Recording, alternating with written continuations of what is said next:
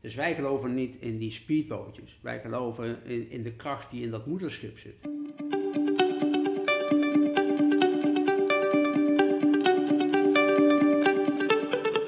Leuk dat je luistert naar de Strategie van de Kreeft podcast, de podcast over veranderen en vernieuwen. Uh, ik ben Dorien van der Heijden en ik ga in gesprek met uh, twee mensen vandaag.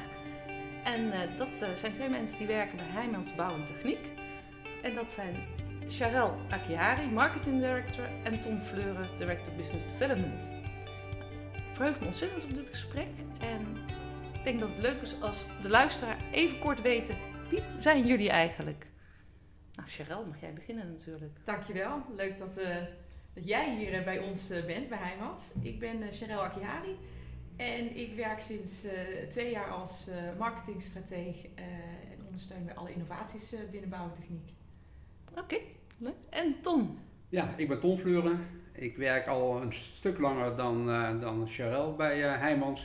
Ik weet al bijna niet meer hoe lang, maar vanuit 2016 mag ik verantwoordelijk zijn voor business development binnen, binnen de tak bouw en techniek, die je net zei. Oké, en de tak bouw en techniek bij Heijmans. Uh, niet bij iedereen misschien helemaal bekend wat voor een fantastisch bedrijf dat is. Is toch onze marketing niet helemaal goed geweest nog. Um, bouw en techniek is een van, de bedrijfs, een van de drie bedrijfsstromen binnen Heijmans. Uh, we hebben Heijmans Infra, waar we 100 jaar geleden zeg maar, mee begonnen zijn als stratenmaker. Um, en we hebben Heijmans Vastgoed, wat aan gebiedsontwikkelingen doet. En we hebben een tak uh, bouw en techniek, woningbouw en utiliteit uh, voor het ontwerpen, realiseren en beheren van woningen en bedrijfsgebouwen. En doen jullie dat in heel Nederland, ook internationaal? Nee, we hebben een keuze gemaakt om exclusief voor Nederland te kiezen. Want de uitdagingen in Nederland zijn al zo groot dat we even niet aan het buitenland moeten denken. Oké, dus fantastisch uh, duidelijk ook. Een, een Nederlands bouwbedrijf, roots van meer dan 100 jaar. Dus uh, is ja. het een, Merk je daar nog veel van als je hier rondloopt, dat het toch een oud bedrijf is? Natuurlijk, een cultuur die heeft zich 100 jaar gevormd. En we zijn dan een beursgenoteerd bedrijf, met alle voor- uh, en soms ook nadelen ervan. Maar wat we nog steeds hebben is een soort familiecultuur. En de zorg voor mensen, die familiebedrijf altijd kenmerkt, en de zorg voor de toekomst, die zijn heel diep verankerd in, in deze organisatie. En, uh, en dat betekent gewoon als je geholpen moet worden of als je ergens problemen mee hebt of dat, dat je geen betere werkgever kunt treffen dan Heijmans om je daarin te begeleiden. En dat, dat is een beetje de familieachtige structuur die er toch nog in zit. Oké, en die behouden is ondanks dat het nu beursgenoteerd is. En... en die ondanks alles nog steeds behouden is. En ik ben ervan overtuigd dat die ook niet weggaat. Want die zit zo diep verankerd, die zorg, dat ik daar best wel trots op ben eigenlijk. Oké, en uh, nou, we praten hier over veranderen en vernieuwen. Dit is, je hebt hier al iets benoemd wat je wil behouden. Ja. Maar jullie willen ook iets veranderen. Jullie zijn volop bezig in een vernieuwingsslag. En Charel, wat is daarvoor de, de grote uitdagingen, de vraagstukken waar, waar je, waarom jullie zeggen, nou, we moeten toch veranderen? Nou, er gebeurt uh, buiten, uh, gewoon in de wereld natuurlijk ontzettend veel. en je ziet dat het heel belangrijk is om goed te kijken wat wat zijn nou die grote maatschappelijke uitdagingen waar wij als vastgoed- en, bouwbedrijf eigenlijk een rol in kunnen spelen. En uh, we zitten met de problematiek over dat er veel minder materialen zijn om uh, dingen te kunnen bouwen. De vraag is, uh, wat moeten we gaan bouwen? in harmonie ook met de natuur. dat we kijken naar een stukje, hoe kunnen we de natuur en de biodiversiteit beschermen? Hoe kunnen we veilige werkomgevingen creëren? Uh, hoe kunnen we ervoor zorgen dat de klanten uh, blijer uh, worden als ze met ons werken, maar ook, um, nou, er zijn ook eh, veel te weinig mensen die al, dat, al die opgaves met elkaar, die we met elkaar moeten gaan doen. Dus er zijn veel minder vakmensen. Dus we zullen echt slimmer en, en, en anders moeten gaan omgaan de aankomende 100 jaar die voor ons ligt. en anders moeten kijken naar die maatschappelijke opgaven. Hoe gaan we dat invullen? Ja, en uh, jullie bij Heijmans Bouw en Techniek zitten daar middenin. Wat betekent dat dan voor ons? Kun je daar al iets over vertellen, Ton? Wat, wat zijn jullie inzichten? Waar willen jullie naartoe?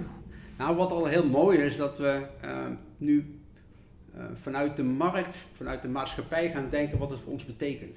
Dat is al een immense stap dat je bewust bent van er is buiten iets aan de hand en wij willen relevant blijven als bedrijf. En dat relevant zijn is wel hartstikke belangrijk. En je blijft relevant als je je aanpast aan wat buiten gebeurt.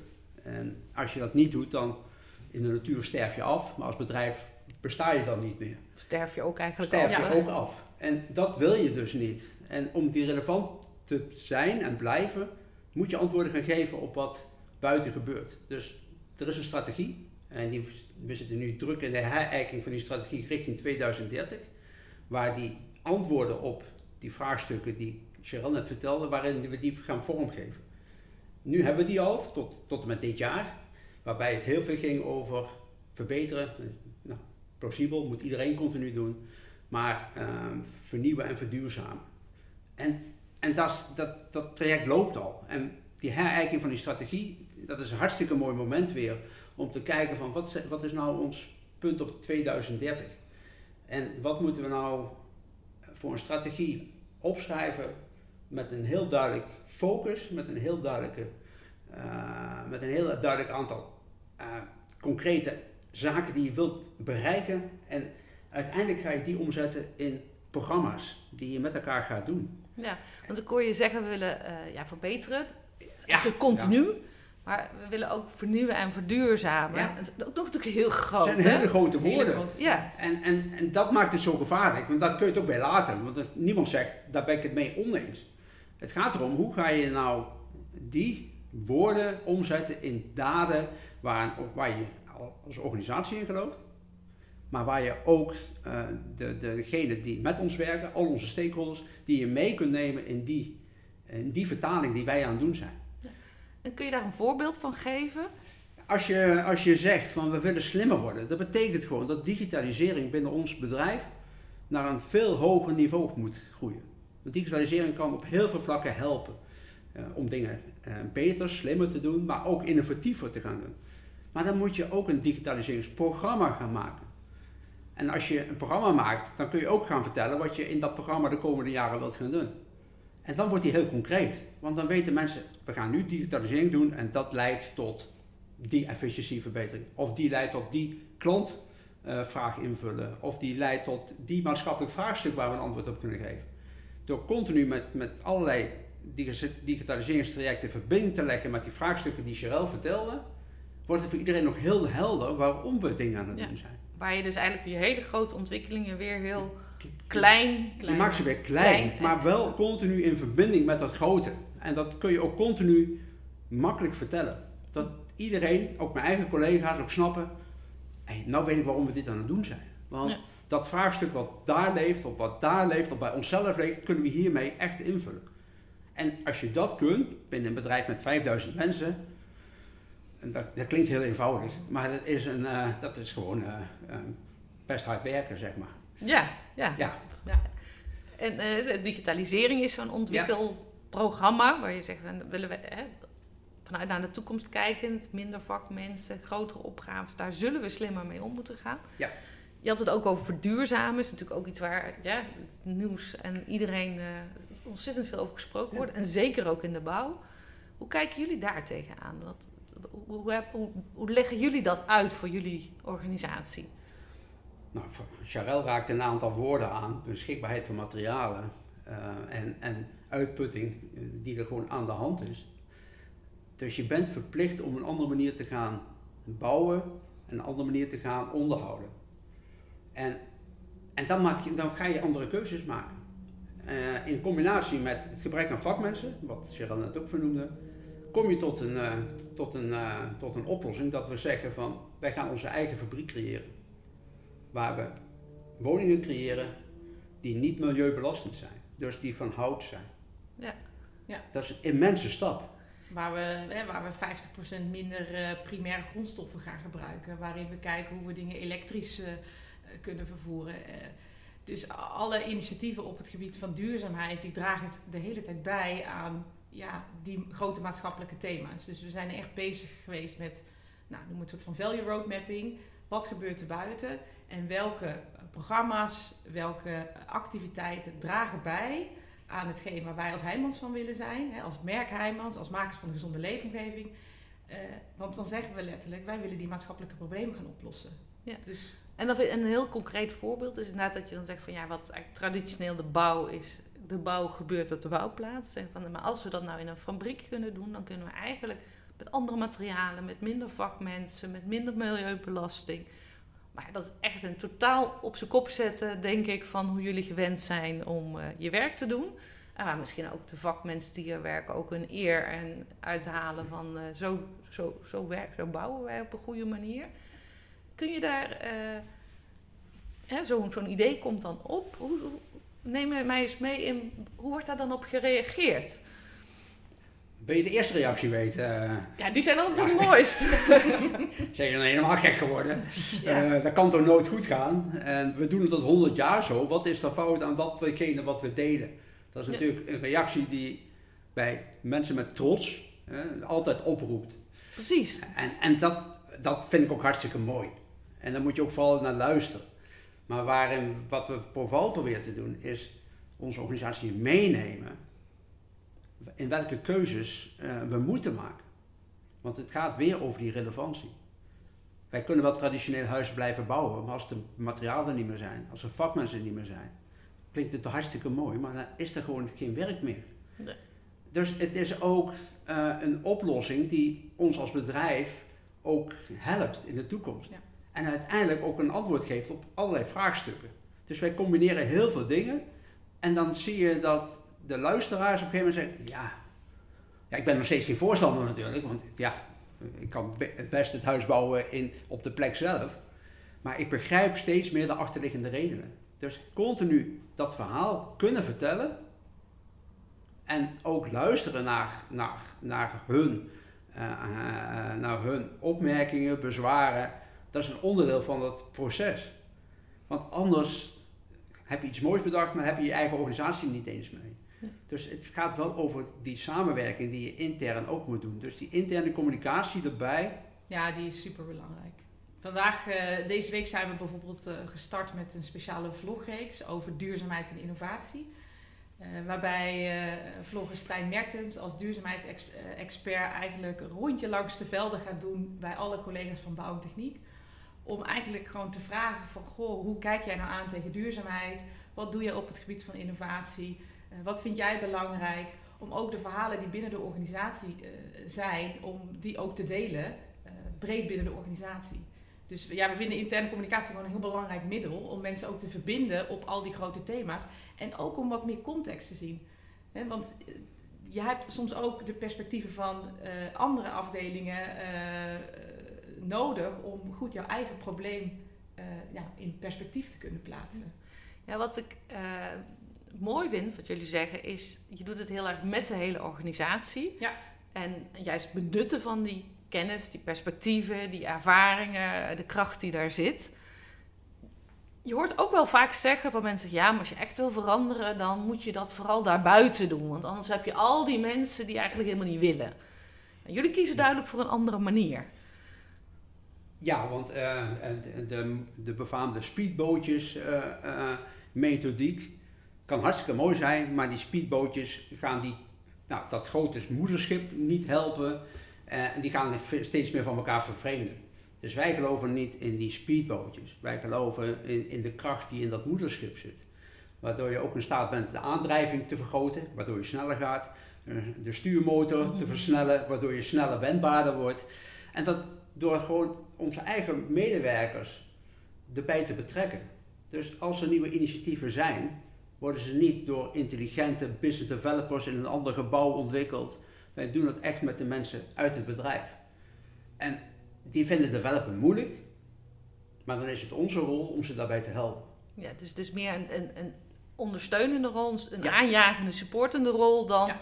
Wij doen dat wel voor Ja. jullie en als het dan af is, Dan krijg je het van mij wel terug in een mooi cadeaupapiertje en dan mag jij het verder mee omgaan. Nee, wij doen het echt met de mensen samen, waardoor het al een inbedding in het bedrijf heeft gekregen. En voordat je dus echt klaar bent, heeft het zichzelf intern al, zeg maar, verkocht. En dat is een traject waar sommigen van zeggen, ja, maar dat doet allemaal, is allemaal veel moeilijker en veel complexer. Het is, het is uitdagender, het is langzamer misschien, maar het is gegarandeerd veel succesvoller. En dat is toch wat je met elkaar wil bereiken. en is het langzamer Of lijkt het langzamer omdat je wat eh, Eh, kleinere nou, stappen misschien maakt? mij- eh, eh, eh, bij mij gaat het Wij snel altijd genoeg. sneller. Dus voor mij gaat het altijd te langzaam. En aan de andere kant weet ik ook dat een moederschip waar 5000 mensen op verblijven, dat dat niet snel kan. En, en, en gun mij de ongerustheid dat het niet snel genoeg gaat. Eh, en ik kan accepteren dat het, dit, dit het tempo is wat we maximaal kunnen lopen. Maar ik blijf roepen dat het sneller moet. Als ik dat niet meer doe, dan denkt iedereen van, oh, het gaat wel lekker zo. Je hebt ook die rol, die aanjagersrol. Ja, vind ik ook. net Die altijd die, kwartiermakersrol. Ja. die onrust creëren van, nou, we kunnen niet... Jongens, eh, sneller, het moet sneller, want buiten gebeurt er iets en wij hebben het antwoord nog niet af. Nou, dat, is- het is ook een, voor een deel ook een spel wat je met elkaar speelt. Alleen met respect voor alle vakmanschap eh, en, en, en competenties die gewoon in, het, in ons bedrijf zitten. Ik hoor, ik hoor heel erg, erg van, we doen het met elkaar. Maar ondertussen wil je echt wel een nieuw, echt wel een vernieuwing realiseren. Ik kan me zo voorstellen dat je dan ook zegt van ja, maar dan hebben we ook wel andere eh, competenties nodig. Mensen met Absoluut. andere achtergronden, Ja. andere, een andere blik op, op de wereld. Ik ben zo'n voorbeeld. Ik ben zo'n voorbeeld. Twee jaar geleden bestond de rol van eh marketingstrategen eh, nog niet binnen, binnen Heijmans. Ehm, en als je ziet wat er de afgelopen twee jaar eh, is gebeurd en voornamelijk welke mogelijkheden ik heb gehad om eigenlijk mijn expertise toe te kunnen voegen aan nou, alle strategische initiatieven binnen de organisatie, is dat, ja, ik ben ontzettend trots. Ehm, want het begint bij openheid voor nieuwe disciplines. Marketingstrategie, hoe kan dat ons helpen? Eh, hoe kan digitalisering ons helpen eh, op het gebied van digitale transformatie? Hoe kan data science eh, ons, ons helpen? Nou, dat zijn allemaal hele nieuwe disciplines voor een hele traditionele, ja, een hele traditionele organisatie. Hoe ga je dat de plek geven? Ja, eh, ik heb gemerkt dat werken in bijvoorbeeld onze innovatiehub, de Hive, een hele fijne eh, manier is om daarmee ja, met andere nou, gelijkgestemde buitenbeentjes, noem ik het maar even, eh, om te werken en ook eh, daarmee te delen waar je tegenaan loopt. Eh, want het is niet altijd een, een, heel uitgestippeld pad. Niet iedereen zit op jou te wachten. Want je hebt andere vragen. je spreekt elkaar taal niet altijd. Nou, eigenlijk 9 van de 10 keer spreken elkaar taal niet. Dus je moet heel hard werken aan beide kanten om tot een gemeenschappelijke deler te komen. Omdat je weet dat ergens wij elkaar heel hard nodig hebben. En je hebt het over de Heijman, Heijmans Hive, hè, de, waar de buitenbeentjes zitten. Of, en hoe rijmt zich dat dan juist het met elkaar doen? Hoe rijmen die zich met elkaar? Ah, nee, dat, dat, eh, ook dat is weer een, even een uitdaging. Eh, even, even een stapje terug. Eh jij zei over die verandering, hoe doe je dat met je bestaande organisatie? Dat kan niet alleen met de bestaande organisatie. We hebben gewoon heel veel samenwerkingen nodig om, de, om verandering te creëren. Samenwerking met nieuwe type mensen, zoals Charel, zeg maar. Eh, en heel veel andere eh, mensen die we vroeger nooit zouden aannemen. Maar we hebben ook ver- verbindingen nodig met, met kennisinstellingen die we vroeger ook niet hadden. Dus je ziet dat we enorme samenwerkingen opzoeken in de wetenschap. Alleen kunnen we het toch niet. Dus we, we gaan het samen doen. Ja. Dus de Hive is ook, eh, ook het- het, zeg maar, de omgeving waar we ook die kennisinstellingen aan koppelen. Waar, waar die welkom zijn. Die kunnen er ook dus werken. Eh, maar wat we vooral daar doen, is dat we daar heel veel ondersteuning faciliteren. Maar waar ook de kaarttrekkers van de initiatieven, die uit het bedrijf komen, die werken daar. Dus daar zie je echt die vermenging tussen eh, de kenniswerkers op nieuwe gebieden en de bestaande medewerkers die werken aan iets nieuws en geholpen worden in die vernieuwing. En dat gebeurt in die bijenkorf, want daar staat het voor. Ja. Dat gebeurt daar in die bijenkorf. Ja, waar je eigenlijk ook die fysieke ontmoeting Juist. echt Ja. creëert. Ja. Maar ook wel een beetje die veilige achtergrond, eh, plek vindt voor al die mensen die van buiten komen. Zodat ze ook niet helemaal in een eentje hoeven zwemmen in die nieuwe organisatie. Ja, dus dat, hebben we, dat was het gedachtegoed waarmee we 2,5 jaar geleden pas begonnen. En waarvan we nu elke dag genieten als je daar rondloopt en ziet dat het werkt. Als je nu, hè, je zit 2,5 jaar. Wat is in jouw ogen het belangrijkste wat gemaakt heeft dat het werkt? Hè? Want eh, het is een fantastische plek en zo. En het heeft een mooie naam. Maar dat is vast niet waarom het werkt. Ja. het werkt alleen maar door mensen. Uh, en, Heijmans heeft, uh, op de balans staat niet zo gek veel. Hè? Eens waardevol we hebben zijn 5000 mensen. Dus er zijn ook mensen die geloven, die geloofden in deze opzet. Dat begint het mee. Dat, je moet een, een, een, groepsraad hebben die zegt, wij hebben mensen die de, die de nek uitsteken, we geven ze het vertrouwen, ga doen. En die mensen die er werken, die moeten continu het vertrouwen en de veiligheid voelen om het te mogen doen. Die hoeven, moeten niet over de schouder meer kijken, mag dit wel en, en is dit wel geoorloofd. Dus wij proberen ook iedereen die veiligheid te bieden om daar die af en toe die ongewone dingen ook te gaan doen. En die ongewone gesprekken met andere partijen ook te voeren. En, en als je dat maar probeert elke dag waar te maken, die veiligheid creëren, waardoor die diversiteit en inclusiviteit gewoon geborgd zijn, dan gaat het werken. Veiligheid, hè, dat is een sleutelwoord wat je noemt. Uh, maar Heijmans is ook beursgenoteerd, hè, waar natuurlijk ook wel resultaten, misschien wel korte termijn focus is. Uh, zeker als het even wat tegen zit. Um, hoe, kijken jullie tegen dat, die relatie tussen die veiligheid bieden en ja, gewoon prestatie. Ja. Gewoon. Uh, ja, ik, het, het, klinkt als een makkelijke vraag, maar het antwoord is best complex natuurlijk. Uh, uiteindelijk is wat, wat, of vanuit mijn rol, maar wat ik ook van, uh, vanuit wat ik weer moet ervaren bij de, bij de Raad van Bestuur, is de onvoorwaardelijke steun. En niet als het slecht gaat, dan kappen we alles maar om de onvoorwaardelijke steun, we geloven hierin. En we monitoren het goed, we zijn scherp op uitgaven en we kijken met elkaar hunkerend naar de successen die eruit komen. En dat onvoorwaardelijke, dat klinkt, dus ik vind dat een, best een zwaar woord, maar ik ook heb die onvoorwaardelijke steun nodig. Anders kan ik mijn werk niet doen, maar de medewerkers met mij in de hive hebben hetzelfde nodig. Ja. En die onvoorwaardelijke steun, hè, ik vind het heel mooi gezegd. Ehm, toen wij bezig waren met van wat maakt nou dat je kan vernieuwen in een bestaande organisatie, kwam ook heel erg naar voren ja, de eigenaarschap, maar ook wel het beseffen, en wij noemden dat dan het ongemakkelijk gevoel, dat doorgaan met wat je deed eigenlijk gewoon geen optie is.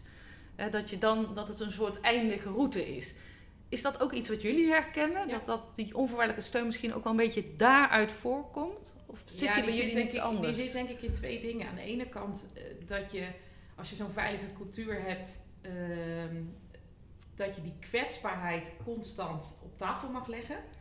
Uh, daar waar je moet rapporteren in het hoofdgebouw, kan je hier eigenlijk kwetsbaar en kritisch kijken van, goh, zijn we wel echt met de juiste dingen bezig? En dat je ook gaat kijken welke andere mogelijkheden er mogelijk zijn. Dus wat, wat je ziet dat in de Hive gebeurt, is dat we veel meer vanuit verschillende scenario's proberen te denken. Morgen hoef je, moet je dit opleveren, maar wist je dat je door de invalshoek van een andere collega uh, misschien ook wel uh, route B of C zou kunnen pakken? En die openheid, ja, die, die heb je uiteindelijk nodig om, ja, om, om dat goed te kunnen. Ik denk dat we het minder vanuit angst doen, van als we niet veranderen dan gaat het fout. Maar meer vanuit de opportunity doen. De mogelijkheden. Van wauw, waar kan het ons brengen? In, in verhouding tot de, tot de markten, in verhouding tot onze klanten. Uh, waar brengt het ons? In plaats van, oh jongens, als we niet doen, dan gaan we dood of zo. Dit, dat klinkt, de ander klinkt bedreigend, de ander klinkt veel kansvoller en, en uitdagender. Dus we zijn helemaal niet bezig van als we niks doen, dan. Nee, wij, wij werken juist naar die andere plek bij onze klanten, een andere plek in, in markten die we, die we ambiëren, dan dat we bang zijn dat, we, dat er iets fout gaat. Dat het, ja, dat het anders eindig is. Dat het anders eindig ja, is. Veel meer vanuit een verlangen. Ja. Uh, denken in mogelijkheden. En ook denken in verantwoordelijkheid. Wij als grote organisatie hebben ook een verantwoordelijkheid in die toekomst. Of speelt dat ook minder? Nou, ik denk het wel natuurlijk. Ook daarbij, waar we net straks mee begonnen, dat familiebedrijf. Je hebt, je hebt geen verantwoordelijkheid voor een jaarcontract. Je hebt verantwoordelijkheid voor 5000 gezinnen die, een, die hun leven voor een deel baseren op, op datgene wat binnen Heimans verdiend wordt. Dus het is ook die verantwoordelijkheid die uiteraard meespeelt in dit alles. Want we willen gewoon een, een leuke werkgever zijn. Een werkgever die dit doet, die een gezond verdienmogelijkheden heeft. Ja, En die mensen gewoon op een, op een, die mensen op een goede manier met elkaar kan verbinden. En, en waar we ook heel erg in geloven is dat we die belofte van, van ons merk, die makers van een gezonde leefomgeving, waar willen maken. Dus ja, een gezonde leefomgeving bevat meer dan, nou, we bouwen alleen eh, eh, huizen of we regelen alleen de klimaatinstallatie. Daar komt veel meer bij kijken. Dus alles wat hoort bij die omgeving, alle maatschappelijke uitdagingen, ja, daar vinden wij als Heijmans, daar moeten wij ook van zijn. En dat is best complex. Waar die een breder, eh, ja, breder resultaat eigenlijk voor jezelf ziet. Ja. Dan, nou, wij hebben gewoon aan eh, zoveel huizen gebouwd en hebben wel of niet goed aan verdiend. Dus ik denk van nee, maar wat, wat heeft dat eigenlijk bijgedragen aan die leefomgeving daar? Juist.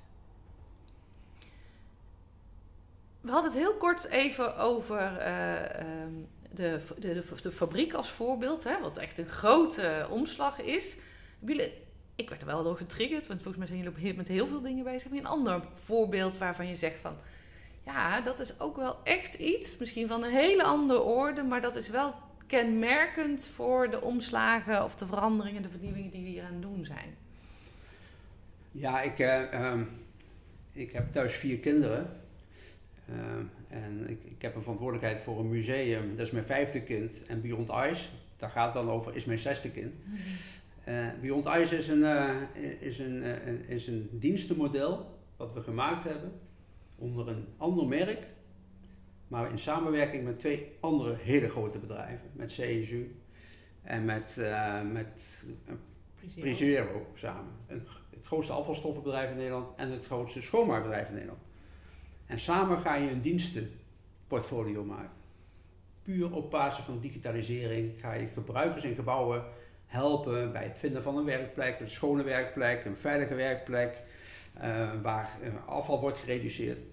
Ja, dat is even een andere materie voor heel Heijmans. Ja, want dat gaat echt over de gebruiksfase De van... gebruiksfase. En dat deden we dan met, dat doen we niet alleen, dat doen we dan met twee andere grote bedrijven. En dat doen we dan in een familiestructuur. Ja, Met bij- een eigen merk. Hè, Ja. ja, dus, dat, is echt, eh, dat, is echt, dat is ontzettend vernieuwend. Want dan ga je echt met drie verschillende belangen ga je samen iets nieuws ontwikkelen en, en, en onderhouden. ja. En, en dan, dan, dan laat je zien. Ehm, dan ga je de, de, de Champions League van samenwerken opzoeken. Hè. Twee corporates is al moeilijk. Nou, zet drie corporates naast elkaar. Precies. En ga dan en maar we willen er nog samenwerken. veel meer mensen bij in die familie. En, en dat in een familiestructuur, waarbij dus belangen eh, allemaal aan de keukentafel met elkaar worden gedeeld en keuzes worden gemaakt. Dat doen we ook. En daarmee laat je aan de gebruikers zien, we hebben nou jullie centraal gezet en we hebben als organisaties om jullie heen gevormd om jullie te helpen. Dus dan laat je echt die, die gebruikers centraal, laat je op die manier wel heel erg ervaren dat je dat gedaan hebt. Ja, ik kan me ook voorstellen dat dit een fantastisch eh, voorbeeld is, ook om intern dat gesprek te gaan voeren over wat, wat is eigenlijk die gebruiker en die gebruiker centraal en wat leren we eigenlijk uit wat voor zo'n gebruiker belangrijk Ja. is.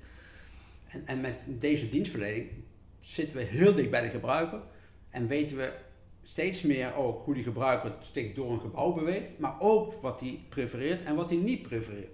Dus je kunt ook heel, heel goed adviseren, bijvoorbeeld, welke aanpassingen gedaan moeten worden. En ook voor En- toekomstige gebouwen denk ik een Ja. schat aan informatie je hebt een schat aan informatie. En, en ja, toen we daarmee begonnen, zei iedereen, ja, wat is dat nou weer voor een rare... eh, We zijn toch een bouwer. we zijn toch een bouwer en dan gaan we werken met een schoonmaakbedrijf. Ehm, en toch hebben we het gedaan. En wat was de eh, reden dat, het, dat jullie toch de handen op elkaar hebben gekregen om dit te gaan doen? Hè, want ik kan me helemaal voorstellen, die eerste reacties is van... Nou, we, we maken gebouwen en nu gaan we opeens diensten leveren. Dan moeten we het ook nog even met een schoonmaakbedrijf. En het is toch wel heel ingewikkeld. eh, Nou, je hebt de klant gewoon op één gezet. Samen. En, dat is altijd iets slims. Deden het ook met een beetje slim. je moet moet al, altijd, je moet altijd groot denken en klein beginnen. ja, En zo hebben we het ook begonnen. We, zijn, we hebben heel groot gedacht en dat allemaal niet helemaal gedeeld, maar gewoon klein begonnen. En, en, en bij het met één klant getest. En die klant was enthousiast. Die neem je dan mee naar binnen. En dan ga je weer verder. En ongemerkt ben je al best behoorlijk ver. En, en op een gegeven moment lag er ook gewoon een hele logische overeenkomst met CSU. maar was dat, is dat ook een voorbeeld van dat je die veiligheid moet voelen... en de ruimte moet krijgen om inderdaad gewoon te, te kunnen beginnen. Ja. in dit geval uh, uh, had het alles te maken met, uh, met, met de onvoorwaardelijke steun, gaan we weer. In dit geval van de directievoorzitter van Bouw en Techniek.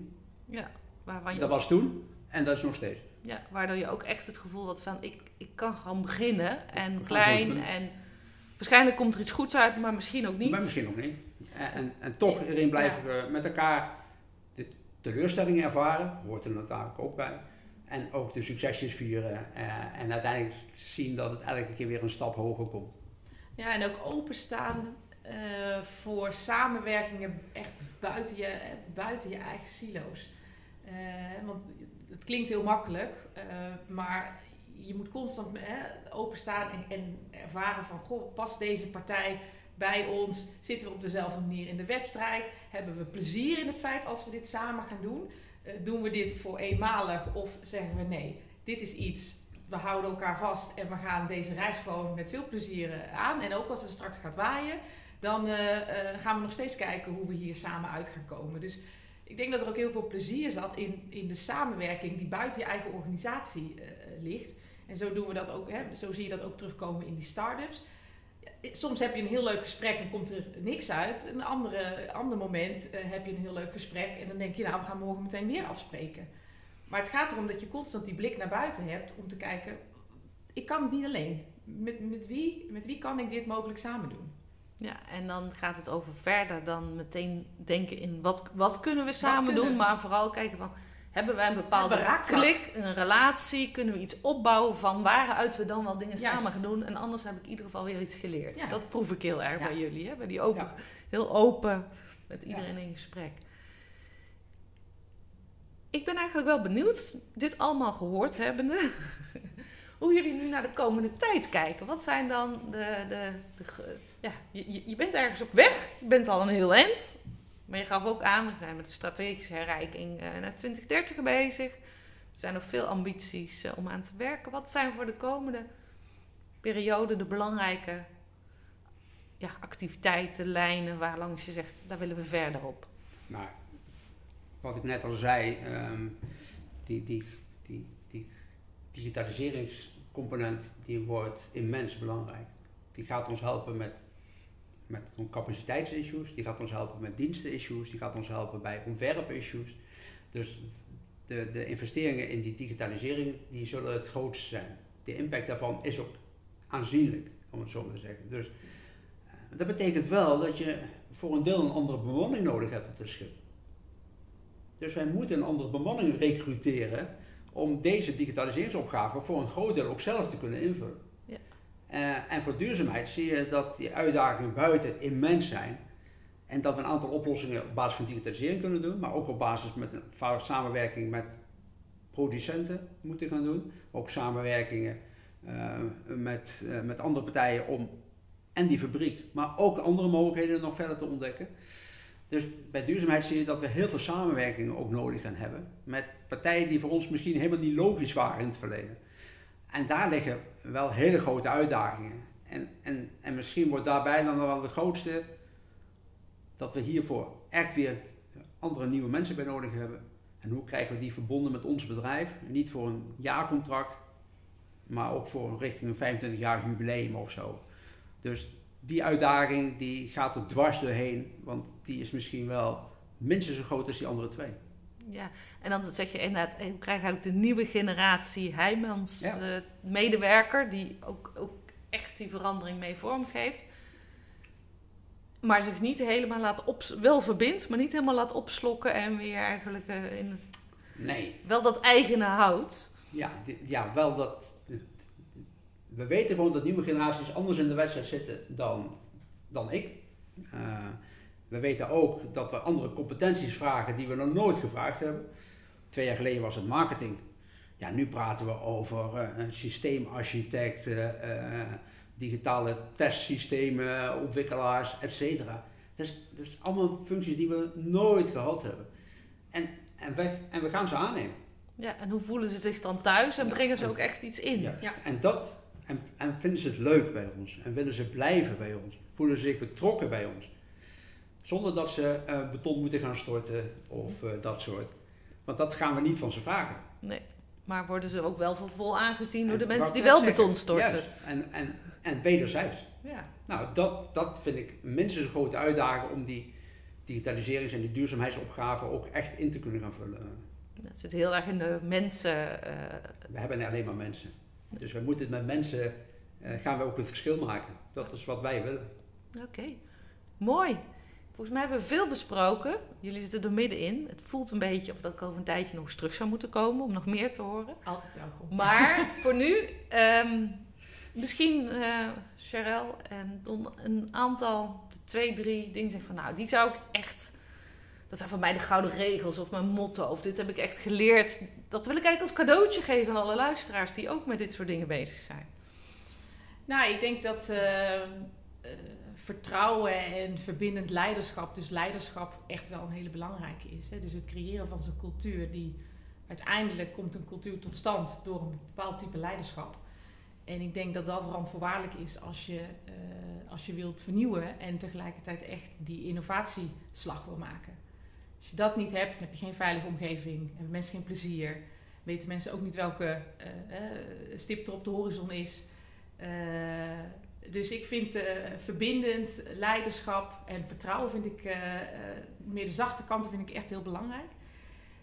Um, en met alle dingen die je nieuw probeert, probeer ze gewoon klein. Laat zien wat het oplevert en ga daarna schalen. probeer niet iets groots buiten de organisatie met, met heel veel middelen op te zetten om het daarna weer, weer bij elkaar te gaan, gaan brengen mijn ervaring is op het moment dat je het klein doet, maar je doet het met de juiste aandacht en uh, focus, uh, dan boek je succes.